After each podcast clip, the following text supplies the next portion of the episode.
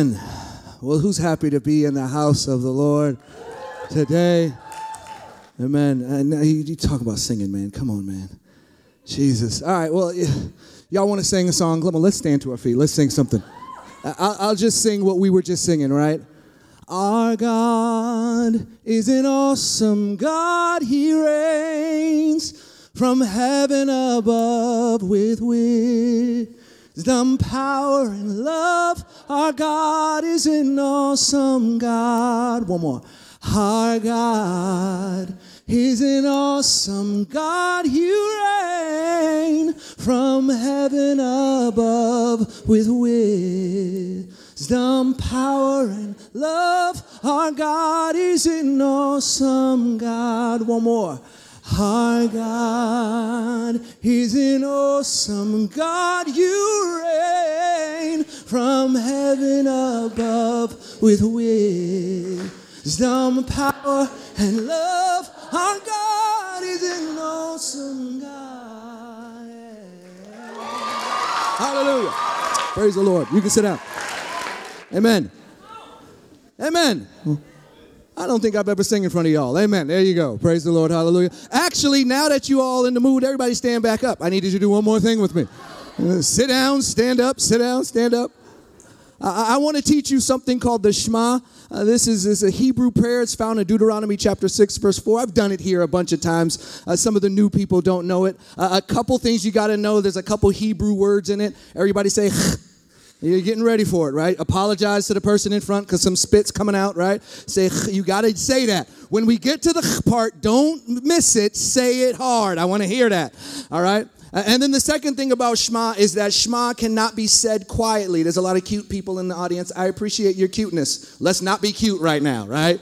Let's get hard. You got to yell this. You got to scream this. This is not to be done daintily. Amen? So just repeat after me. Say, Shema Israel. All right, that was cute. Y'all ready? Shema Yisrael. Yeah. Adonai Eloheinu. Adonai Achad. There it is. Hear O Israel. The Lord is our God. The Lord is one. Love the Lord your God. With all your heart.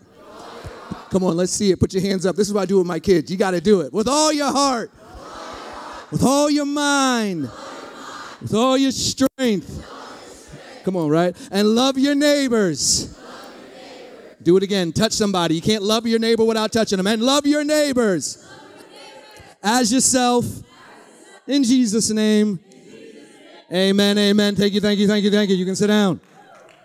Thank you for doing the Shema with me. I appreciate it. Well, I am excited about being able to stand in, in front of you guys. It's always an honor and a privilege for me to be back here. It's it's home. I feel like I'm back home whenever I come here. Uh, but sometimes when you're back home, you you tend to talk long. So I'm not going to talk too long, even though I'm home, right? Because the home thing is nice unless we go in too late, and then it's like, yeah, this ain't your home. Cause it's time to get off. No, so we we won't be in front of you too long. I, I do have something that has been near and dear to my heart that I've been thinking about, and I'm really excited about being able to share this with you. Uh, if you have your Bibles, uh, let's go to the book of Mark. We're going to dive right in. Mark chapter 1, verse 6. I didn't send you this slide, so just, yeah, leave that there. Okay, Mark chapter 1, verse 6. Uh, wore clothing made of camel's hair with a leather belt around his waist, and he ate locusts and wild honey. John was clothed, uh, made of camel's hair, leather belt, and around his waist, and he ate locusts and wild honey. Pray with me. Father, we thank you and praise you for your word, which is a lamp into our feet and a light into our pathway. God, tonight, we want to hear you. We came here to have an encounter with you, have a moment with you. And so, God, I pray that you will encounter us. You do what you do best, and that's come and invade our very world, invade our worldview, and cause shiftings and movement in what you want us to be, into the direction that you want us to go. Father, we thank you for where you're leading us, and we pray that you will speak a word of life, a word of change. And we pray, God, that you will remove any distractions, anything we carried into this room. We lay it down before you now so that we can hear a word from you today. In Jesus' name. And then finally, Lord, I pray that you will speak through me, not for fame or reputation, but for someone to believe. In Jesus' name. Amen. Amen. The title of my message today is, is Jesus and John. And one of the things that I've been exploring recently is, is the relationship that Jesus has with people on earth. It's that encounter, that moment. I know for me personally, uh, there was a moment at 12 years old where I had an encounter with Jesus, and forever I was different. Anybody remember the moment, right? I'm not going to ask you to, to say anything, but just put your hand up if you remember that moment, that encounter moment with you, with Jesus. Now, some of y'all uh, might not have had like an encounter moment because you was born Christian. Come on. Some of y'all, right? You like you came out the womb and it was like you are a Christian. Go on in Jesus' name, right? That, that there is some of us, but but for others, right? There is this this moment experience where where He is revealed to you and it forever changes you. One of the things that I've been exploring with our church, and I'm excited about this exploration that we're doing, is, is what was Jesus' impact with people? Uh, he had moments with people. And if he has moments with us that impacted us and caused us forever to be changed, how crazy was it for him to have that moment on earth with that person and this, this shift? Something happens in these interactions. Uh, and so, if you want to hear more of them, you can come to our church on Sunday. We're going to do a bunch of them today. I'm just going to talk about Jesus and John the Baptist. Uh, I, I want to look at their story together, and there are things that I think we can glean from it uh, for our lives and for our stories. But more than that, help us to understand where God is directing us and leading us even today. Amen. John's story, uh, first we'll start with, with kind of who John the Baptist is. Now, uh, now, you guys probably have an idea of John the Baptist. Of course, uh, he came before Jesus to prepare the way uh, for everything that he was going to do. But there is a description of John the Baptist that, that I think is very helpful for us to, to kind of get a glimpse of who this man was. Uh, the things that said of him is that he wore a leather belt, which I don't have time to deal with today, right? But, but he also says that he ate locusts and honey. And so his diet was locusts and honey. Now, let me just be real with you. I'm from the city of Boston, okay? I'm from the straight city. So, people that live out in the woods, they some weird people, amen? Now, if you got a calling for the woods ministry, I'm sorry, I apologize now. If that's your calling, bless God, go do it. But but I'm a brother that stays in a city. Okay, I, I don't I don't want to go out in country. If it's too quiet, I can't sleep. That's me right? Like I need horns honking and cars driving, preferably somebody mad at somebody. That'll be like, oh, that's nice. Somebody yelling. I'm sleepy now. That's that's that's me. And, and so someone like John the Baptist has always been someone that's a challenge for me. The word says is that he was wild and free and he lived out uh, in the wilderness. But then it says two things about his diet that I think explain something about this man and who God called him to be. It says that he ate locusts and he ate honey. One of the things you understand about locusts is that locusts kind of are an insect that is in one place at one time and then it's fully gone. The, the, the, idea of a locust is that it come, consumes everything, and then it's gone forever. If you study locusts, they, they're, they're really bad, right? And they come in and destroy entire crops, entire plants, and take over entire areas, and then they're gone. It's almost as fast as they come is as fast as they go. And the idea that John the Baptist ate locusts should say something about his freedom, how wild he is, and how he moves kind of with the Spirit. That, that he's here one day and then maybe not here the next day. And he comes and consumes and, and brings something powerful and then he's gone forever and you kind of don't see him anymore. And the idea is that John eating locusts represents that he was kind of wild and free like a locust. You don't know where he's going next or what's the next agenda. He's just where he is, and maybe tomorrow he's somewhere totally different. Another side note is that locusts are really gross to eat, I'm, I'm thinking. Come on, right? Unless you like insects, then maybe it's a good one. I don't know. Uh, of the lip insect connoisseurs, I'm pretty sure a locust is at the top, right? Anybody? No. Okay, so I don't know the taste of locusts. I do know, however, that you can eat locusts and be a Jewish person. That, that, that was kosher. So, so it wasn't like he's outside of the purview of God, but, but, but it's not something that we would normally eat. I actually heard that they're good. Amen? Yeah, you raise your hand. Yep, yep. I'm, I'm going to believe you. I'm not going to taste it. All right? Amen. And locusts. Now, now, the second thing it says is that he ate honey. Now, locust is like wild and you don't know where they are or where it's going, but, but honey represents something a little different. Honey comes from bees. In fact, the word for bee in Hebrew is the word Deborah. It's where we get the name Deborah, and it actually is the word for discipline or restraint. And so the idea of a bee is that a bee is extremely disciplined and structured. It's what they are. Uh, uh, they, they, their entire lives, they have an agenda, they have what they're supposed to do, and they live their entire lives to do what they're called to do. They're a symbol of discipline. So, one of the things it says about John the Baptist is that he's free and he's wild and he goes where the Spirit leads, but yet when he goes and he goes to those places, he brings discipline and structure. That, even though he's, he might be outside of what people might think, that, that he was still something in him that God was trying to create, something that he was trying to do. Now, now, in the three encounters that Jesus has with this weird John the Baptist, uh, I'm going to break these up into three scenes. And so, if you're taking notes, I, I got three scenes that we're going to look at in the story of John the Baptist. Uh, of these two people that were related, there's not much of their story. And so we're going to try to deduce as much as we can from these stories to try to learn something about John and Jesus, but more than that, to glean something to live on for our lives. Amen? Scene one, let's start it. Uh, and I like to call scene one the leap.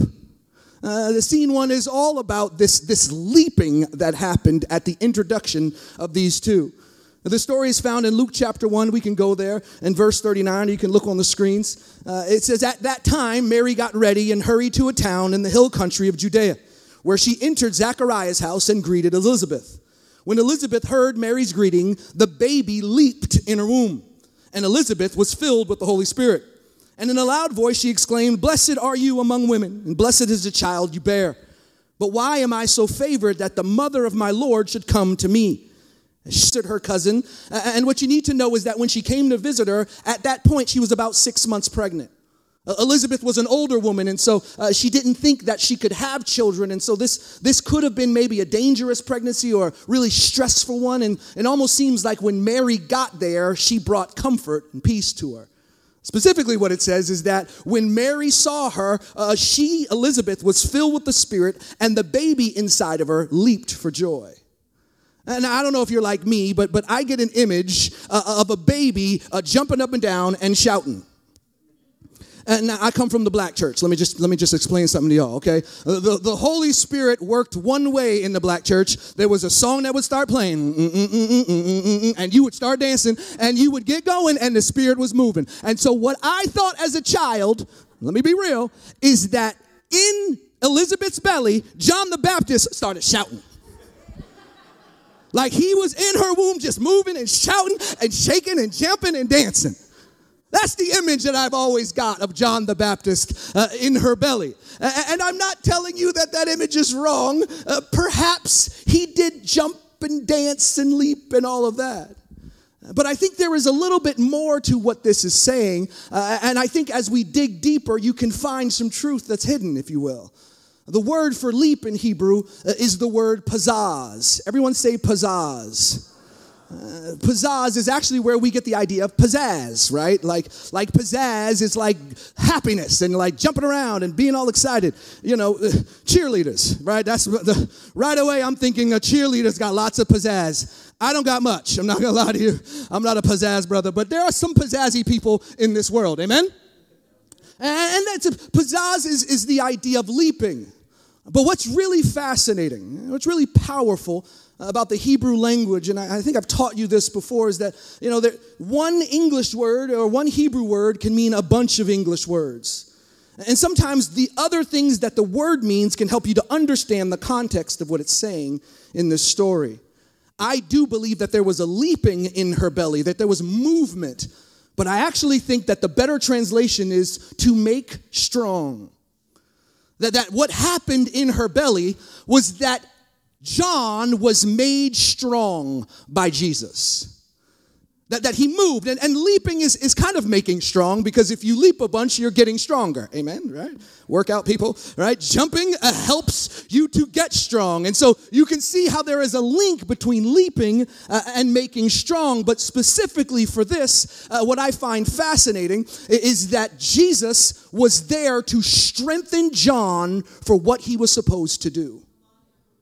Like, like the beginning story of Jesus and John is, is, that as a baby in Mary's belly, he strengthened John for what he was called to do. That, that he was actually there to equip him, that he was there to strengthen him, to affirm him. What's even more powerful is that if you read the rest of the story, it says that Mary stayed there for the next three months. And so it's almost like Mary went there to be strength for Elizabeth as she gave birth to this child. She would have been with her all the way through to the end of this pregnancy, maybe even being there when John was born to strengthen her, to be there for her. It's almost like God sent Mary there to strengthen Elizabeth and John for who what, and what they were called to become. Jesus went there and did something even before he does anything, before he speaks a word, his presence in the belly of his mother brought strength to John for the journey that he was going to be on. What I find powerful is that the impact of Jesus doesn't even start with his birth. Right? Like, like his fullest impact began before he was even here. And, and before he could say a word, he was strengthening and affirming John for him to do what he was going to have to do. And if you know the end story of John, the entire journey of John, you know that he was going to have to be strong to do what he was called to do to leave the places that he lived, to go be in the wilderness, to follow after God, to create, in many respects, this idea of baptism that came from a Jewish concept, but is very different with John. God had to strengthen him eventually to do what he called for him to do. And I believe that there is a strengthening that God does in us, uh, even in our wombs, right? He strengthens us uh, for what he's calling for us to be. What I like is that all the strength that John got and walked in later was the strength that Jesus gave him as a baby. The second scene we see, right? And we can move on. The, the, the scene two that we kind of pick up with in their story uh, is the baptism. And so you almost have to fast forward uh, 30 plus years from this first story. We don't see many interactions between John and Jesus. Uh, we do believe, however, that they did have interaction uh, that there was some sort of connection uh, because they talked of each other. They speak of each other, knowing each other. Okay, so so there was it, but we don't see these in the Bible. But we do see this story, and it's a it's a very powerful and awesome story. Uh, I'm going to read the account that comes in Mark. I, I really like that one. It's succinct and its verbiage is really good. So Mark chapter one verse nine is the story of Jesus' baptism. Of course, these are in all of the Gospels. At that time, it says, Jesus came from Nazareth to Galilee and was baptized by John in the Jordan. Just as Jesus was coming out out of the water, he saw heaven being torn open. I love that language. It's almost like ripped, like the, the sky ripped open. And the Spirit descending on him like a dove. And a voice came from heaven You are my Son, whom I love. With you I am well pleased. At once, the Spirit sent him out into the wilderness, and he was uh, in the wilderness 40 days being tempted by Satan, and he was with the wild animals, and angels attended to him. You are my son, who I am well pleased, is where it ends. Now, now, now what's, what's interesting about this story, powerful uh, about this story, is that uh, the story of Jesus' uh, baptism is the first time that we get the Trinity fully depicted here on earth. We have Jesus the Son on earth, and, and then you have the heavens in many respects rip open, and we hear the voice of God come out. And, and then there is the dove that descends, and, and we get this image of the Trinity on earth for the first time, maybe since creation. Uh, kind of doing something in this moment, preparing uh, for God's move. We also know that up until this point, Jesus had did uh, nothing that I like to call Jesus-y. He was just a man. Uh, in the Greek language, it's tekton. He was a, a carpenter. He was a, a, Mr. Fix It. He would go to houses and fix what was broken, uh, and, and that was his life. And all the way up to this point, at, at 30, this was the beginning of, of his earthly ministry and the start of when he started to act a little bit Jesus-ier uh, than he was acting before. Uh, now, I'm the type of person that I believe that when we get to heaven, uh, that there's going to be like a big movie screen somewhere, and we're going to be able to watch videos of what happened in the Bible. Anybody think that's heaven? That's what I want. I need to be able to watch stories that I've read about, like I want to see it, like there was a camera there. And, and, and if I were to see this story, let me just tell you real quick that this story is really beautiful, it's dope, it's powerful, but, but it would need some music right? Like, like, if this were to happen, if you were to stand at a water and the heavens ripped open and God spoke, I think there would have been a soundtrack behind that. It would have been like, oh, right? There would have been some angels singing, something going. Imagine if it was just birds chirping, somebody sneezed or a cough in the middle of this, it would ruin the whole thing for me. Like, I feel like this had to be like a fully, you know, Hans Zimmer, get a good uh, music, John Williams, somebody to put a soundtrack to this. I think it would be really dope to see. Eventually, when we get to heaven, I'll be able to watch this. Amen. You, y'all want to watch that with me? Who wants to? All right, word. We, we got to take reservations because I don't know how big the room is, okay? Jesus. But, but there was this moment, right? It's this amazing moment where, where the heavens are ripped open and, and God is given something. Uh, what he's given is a Hebrew word that I want to teach you, and it's the word shmicha. Everyone say shmicha. Uh, this idea of shmicha is the word for authority. And we first see this word used in Genesis chapter 1. I think I actually have the reference there. Go up to it. It says, I give you authority. Yes, verse 1, uh, chapter 1, verse 26. Uh, it says, Then God said, Let us make mankind in our image and in our likeness, so that they may shmicha, rule over the fish of the sea and over the birds of the sky and over the livestock and over all the wild animals and all the creatures that move along the ground. This idea of shmicha, authority, is what God gave to him to remember that all of the power that the enemy has in your life was not given to him by, the, by God. And I think that matters because a lot of times when you're going through difficult things, it's, it's nice to know that his power didn't come from God given something. That, that his strength in your life is not because God made him bigger or stronger or better than you. What happened is that all the authority was given to man, and man gave away that authority up the garden. And the minute you want to get upset about that, remember that we too were given authority at birth, and we give away our God given authority every single time we walk away from the way that God is calling for us to walk. And so, in many respects, Jesus is intention, his, his meaning, his purpose for being here. There's lots of them. But one of his major purposes for being here was to re-establish authority, to get back shmicha. Because that authority is now in Jesus. And you know, you know, I'm not spoiling anything. I, if you didn't know, he would win this, right? Eventually, he dies and rises, and he gets that authority back. And so now what's powerful is it says in Philippians chapter 2 that at the name of Jesus, every knee will bow in heaven and earth and under the earth, and every tongue confess that he's Lord. And so the idea now is that authority that was given to Adam was given over to the enemy, then Jesus gets it back, and now in him we have that authority again. And it's why there's, there's authority in what you say. There's power in what you say, but it's not because you said it, but it's because of the power that he has in you. So I, Paul would say that I can do all things through Christ who strengthens me, not because I can do it, but because of the strength that I have in him. Well, this authority thing was, was a big deal. It's a big deal. Uh, and if you really want to kind of dig into this, uh, you can look at Deuteronomy chapter 21. I don't have it up there, but you can write it down. There's some real Bible scholars in the room, right? In Deuteronomy chapter 21, uh, what happened is, is that God anoints Moses and Aaron to give authority to the people, to the children of Israel.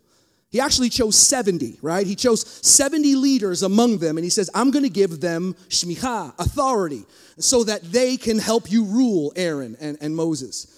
And so Aaron and Moses stand with God and lay hands on these men and are given them shmicha, authority to rule over.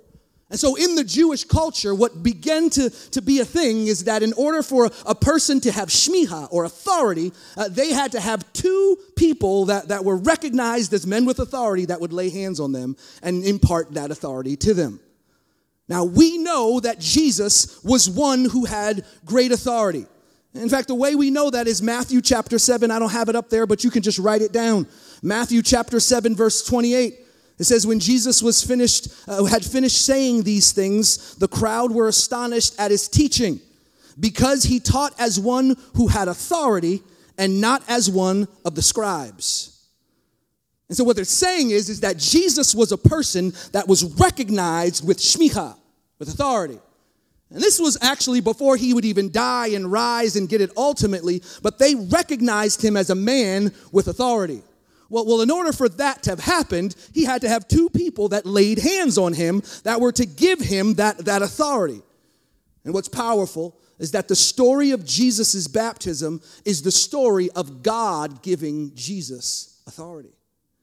In fact, what he says over him, you are my son, who I am well pleased with, would have been a very recognizable word to every Jewish person in that audience because it's the words you say over your son when he becomes a man. In a bar mitzvah, even to this day, they will look at a son at 13 or 14 and say, You are my son, I am pleased with you, and everything that I have now goes on to you. That's the idea of it. And so now at the baptism, Jesus is downloaded with all of the authority that God had in heaven, and he puts it right into him at this moment on earth. So Jesus gets his authority from God himself, which I find fascinating. And then the second person that, in many respects, gave him this authority was John. That, that John is recognized as this second person that anoints him to be and to go and to do what he's called to do. So the two people that gave Jesus authority on earth was God himself and John the Baptist in many respects. Now, what is even more powerful about that is that the man who would give Jesus authority on earth was the man that Jesus ultimately started by giving authority to while in the womb. Ah. Like, like while he was still in his mother's womb, Jesus gave him strength to do something. Eventually, he, what he was doing is he was strengthening him for him to be able to strengthen Jesus later on in life. Like, like all the strength, all of that make strong that Jesus put into John as a baby, now John lays hands on Jesus and says, Now you are free and anointed to walk and to have authority here on earth. John is recognized as one who gives him authority. In fact, another way you can know this, and we got a lot of Bible people in this room, uh, Matthew chapter 21, verse 23. I won't read it to you and dig into it, but, but they ask Jesus where he gets his authority, and in many respects, his answer is John the Baptist. He actually answers it with a question. They said, Where did you get your authority? Jesus said, Where did John get his? It's a very Jewish way of saying that the answer to where I got it is the one that you even question. And nobody would question John, so obviously you cannot question me. There is something about Jesus getting authority from John, even though John is the one that ultimately Jesus would give that authority to. I find it really powerful and fascinating that, that this moment of the story is about a transfer of authority and about Jesus walking into who he would ultimately be. I close here with the third one. Because the third one uh, is, is an interesting third scene uh, because it's, it's a little sad. Like, like based on the first two scenes, it's really excited, right? Uh, the baby's in the belly, leaping and shouting and dancing. And then John the Baptist comes, and there is this angelic, ah, right? The sky is open, the baptism happens, God is moving, all of these awesome things. And Jesus was to go on and to do ministry uh, apart from John. But then we get this third story that we found in Matthew chapter 11, verses 2. It says, When Jesus, or John, I'm sorry, was who was in prison, heard about the deeds of the Messiah, he sent his disciples to him. Are you the one who is to come, or should we expect someone else? So Jesus replied, Go back and report to John what you hear and see. The blind receive sight, the lame walk, those who have leprosy are cleansed the deaf hear, the dead are raised, and the good news is proclaimed to the poor. Blessed is anyone who does not uh, uh, stumble on account of me. Now, this is a really interesting passage of scripture, specifically because John is the one who we saw give Jesus shmicha, right? John and God. And so if John recognizes Jesus, in fact, one of the translations, when John sees Jesus, he says, Behold, right? The Lamb of God that takes away the sin of the world. So if that's John and he knows who this lamb is, then why would he ask a question like, Are you the one who is to come? You know, the way I always thought was that John was going through some doubts. Like he's in prison, and now he's saying, are, are, you even this Messiah? Like, are you even the one who is here to free us and to save us? I, I believe uh, for a while that that was the idea of John until I've read through the, the, the answers that Jesus gives. See, I believe that the reason that John asked that question, it wasn't because he was denying or doubting who Jesus was. I believe he asked, Are you the one who is to come for one reason? Are you going to free me from prison? See, what John was literally asking Jesus at that moment is, Are you going to free me? And the way we know that uh, is because the one who is to come always had this idea that he would do some things for people. That when Messiah comes, there are things that Messiah is definitely going to do. Let me show you a couple of them. Isaiah chapter 35, and I promise I'm done after this, right? Isaiah chapter 35, verse 4. It says, Say to those with fearful hearts, Be strong, do not fear. Your God will come. He will come with vengeance, with divine retribution. He will come to save you. You're starting to see that the one who is to come is supposed to come with what? Divine retribution, and he will save you. Then will the eyes of the blind be open, the ears of the deaf unstopped. Then will the lame leap like a deer, and the mute tongue shout for joy. And so the idea then is that God, when He comes, there's going to be healings and blessings, but He's going to bring divine retribution. That's what John is looking for. Let me show you the second one Isaiah chapter 61, verse 1. It says, The Spirit of the sovereign Lord is on me, because the Lord has appoint, anointed me to proclaim good news to the poor. He has sent me to bind up the brokenhearted, to proclaim freedom for the captives, and release from darkness for the prisoners Again, you see why John is saying you're going to cleanse us and heal us, but all of that comes with people being freed from prison. And let me show you the third one, and I think the most poignant Isaiah chapter 42, verse 7 says, He came, this Messiah, to open blind eyes, to bring out prisoners from the dungeon, and those who dwell in darkness from the prison. And so now you're starting to get what John is saying. If you're the one who is to come, yo, come free a brother. Like you're Messiah. You're walking on water. You're changing water to wine. You can walk over to a prison, touch the bars, and free me for me to go and do what you've called for me to do. This was John's heart. Yo, you're the Messiah. Come free me, please. And Jesus' response to him is very hard. He says, Go to him and tell him what's happening here. Look what he says. Let's go back to that first one. Uh, go back to Matthew chapter 11, verse 4. Look what Jesus specifically says to them. Go back and report to John what you hear and see. The blind receive sight, the lame walk, those who have leprosy are cleansed, the deaf hear, the dead are raised, and the good news is proclaimed to the poor but he leaves one out, doesn't he? He doesn't talk about release from prison in this passage here. And then he says it this way Blessed is anyone who does not stumble on account of me. What he's saying to John in this moment is, unfortunately, John, you're not going to get freed in that way right now. But you know what? Blessed are those who don't stumble because I don't do what they want me to do. I think one of the biggest lessons and something I, I really want to leave you with here, uh, and the reason I'm standing up in front of you is that even when we go through this journey with God and, and we give Him our entire lives, and John dedicated his entire life to God, uh, there are still times where He doesn't do what you think He should do for you at the time that you want Him to do it.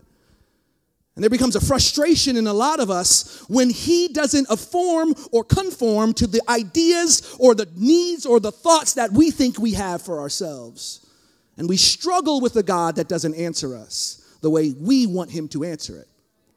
Uh, I'm going to leave you something that, that C.S. Lewis said a while ago that I think is very helpful. Uh, let, me, let me teach you it. It's this He's not tame. You can't tame God. In fact, any attempts that you try to tame him will only hurt you, and it doesn't do a service to who he truly is.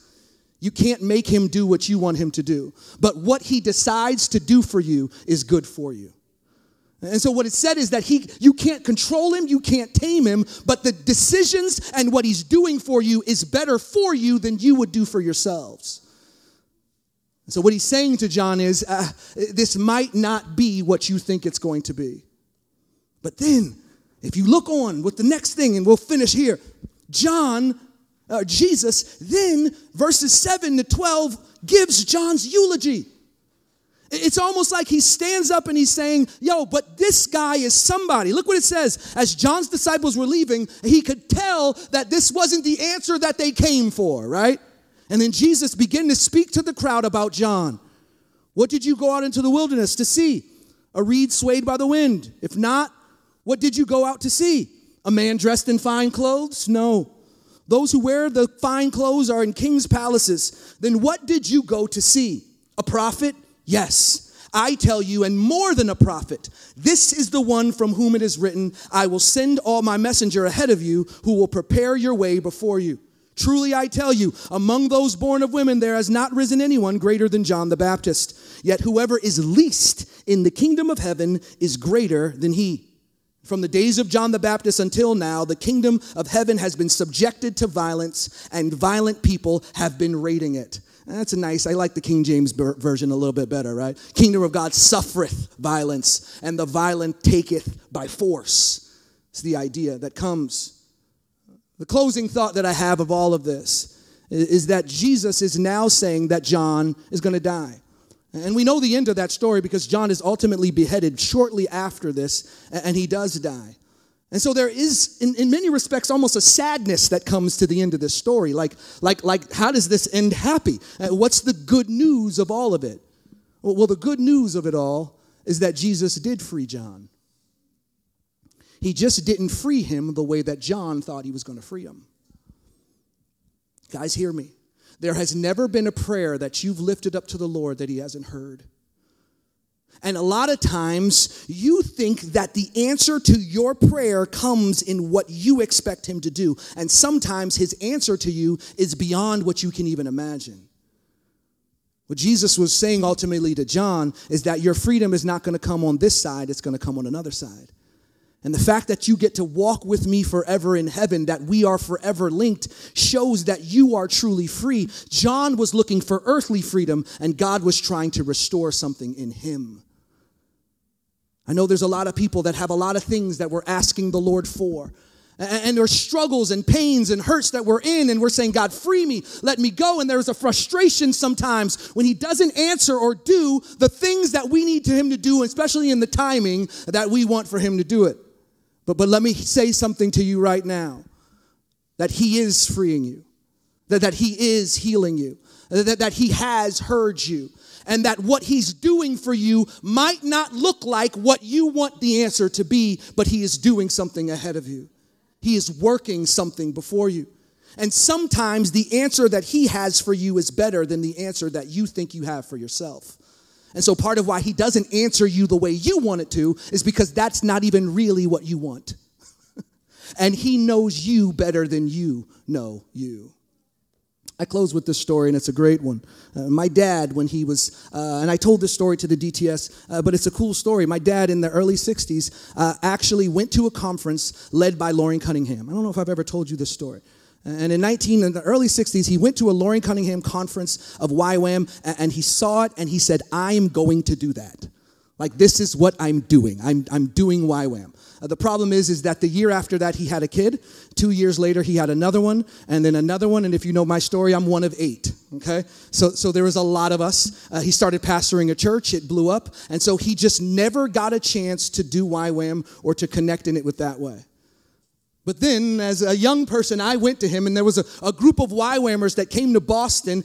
And I remember sitting with my dad and saying, You know, Dad, I, I feel like I'm supposed to go to YWAM. I remember his face when I said it to him. It just perked up, and he's like, Yeah, you got to do that. You're doing that. And, and, so then I was like, All right, I'm going to do that. I'm going to do YWAM. And, and then I did some research on it. And, and, this might hurt somebody, but this is real. I did some research on it, and I, me and my wife went back to my dad, and we were like, Yo, it's, it's a lot of white people. There ain't many of us out there. Ain't, ain't many black missionaries going and traveling the world. You know, so so I looked at it and I was like, I don't know. I come from a very predominantly black church, and I mean very, like 99 point something percent is but I, I didn't know another world. And so I went to Pop and I was like, Dad, you know, I said I'm doing this, but yo, come on, man. That's a lot. And he looked at me and he says, You have to do this. There's something that, that you have to do. You, you have to fulfill this. And I was frustrated with him, and, uh, but yet I still went ahead and did it. One of the things that I tell young men and women in general is that you, every single person, needs somebody in their life that can tell them, shut up, you're wrong. Shut up and listen. And I had someone in my life that I was fighting adamantly against. I don't know if mission work is for me, Dad. I don't know. And he said, Michael, you have to do this.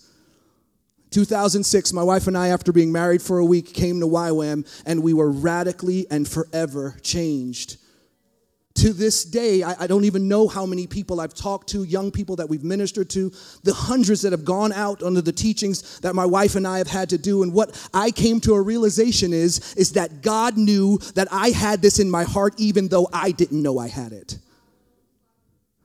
What I found out later on is that God and my father said, I know I can't go to YWAM, but Lord, if one of my children could do it, if one of my kids could do it, then that will be an answer. And what you need to understand is sometimes you set up the parameters for God to do something for you, and He doesn't come through for you, so you're frustrated with God. And I need you to hear me. There are times that God's no to you is not because He doesn't want you to do it, but because He has more for you than what you asked of Him. And so sometimes we have to submit our ways to Him, our future to Him, our purposes to Him, lay everything to Him, knowing, of course, that anything you give to God comes back to you greater. You lose nothing when you lay it down before Him. And so submit your life to Him and let Him do what only He can do. Amen. Bow your head, close your eyes. Let me pray for you. Father, I thank you and I praise you that you have given us everything that we need for life and godliness. God, that means that there is nothing missing, nothing broken in us. We're whole in you. God, I thank you that you called me here to be something uh, that you needed me to be. God, I, am so glad that there are times where you said no to me, even though at the moment you said no, I was frustrated with your no. And God, I pray that you will teach me Teach us, reveal to us the love you have for us, even at times with the noes. John the Baptist had this great relationship with you, established authority in you, and yet when he wanted something, it wasn't his time for that at that moment. But God, we know that you had more for John than he could even have for himself. And ultimately, you did free him to walk with you forever. Father, we thank you that you hold our lives in your hand, that you hold us dear and close to you, that you know everything we need and want before we ask it. So, God, I pray for a truly submissive heart in this room, that we will lay down the rights that we think we have to our lives, and we will submit our ways fully to you. Not our will, but your will be done in and through us. In Jesus' name we pray. Amen.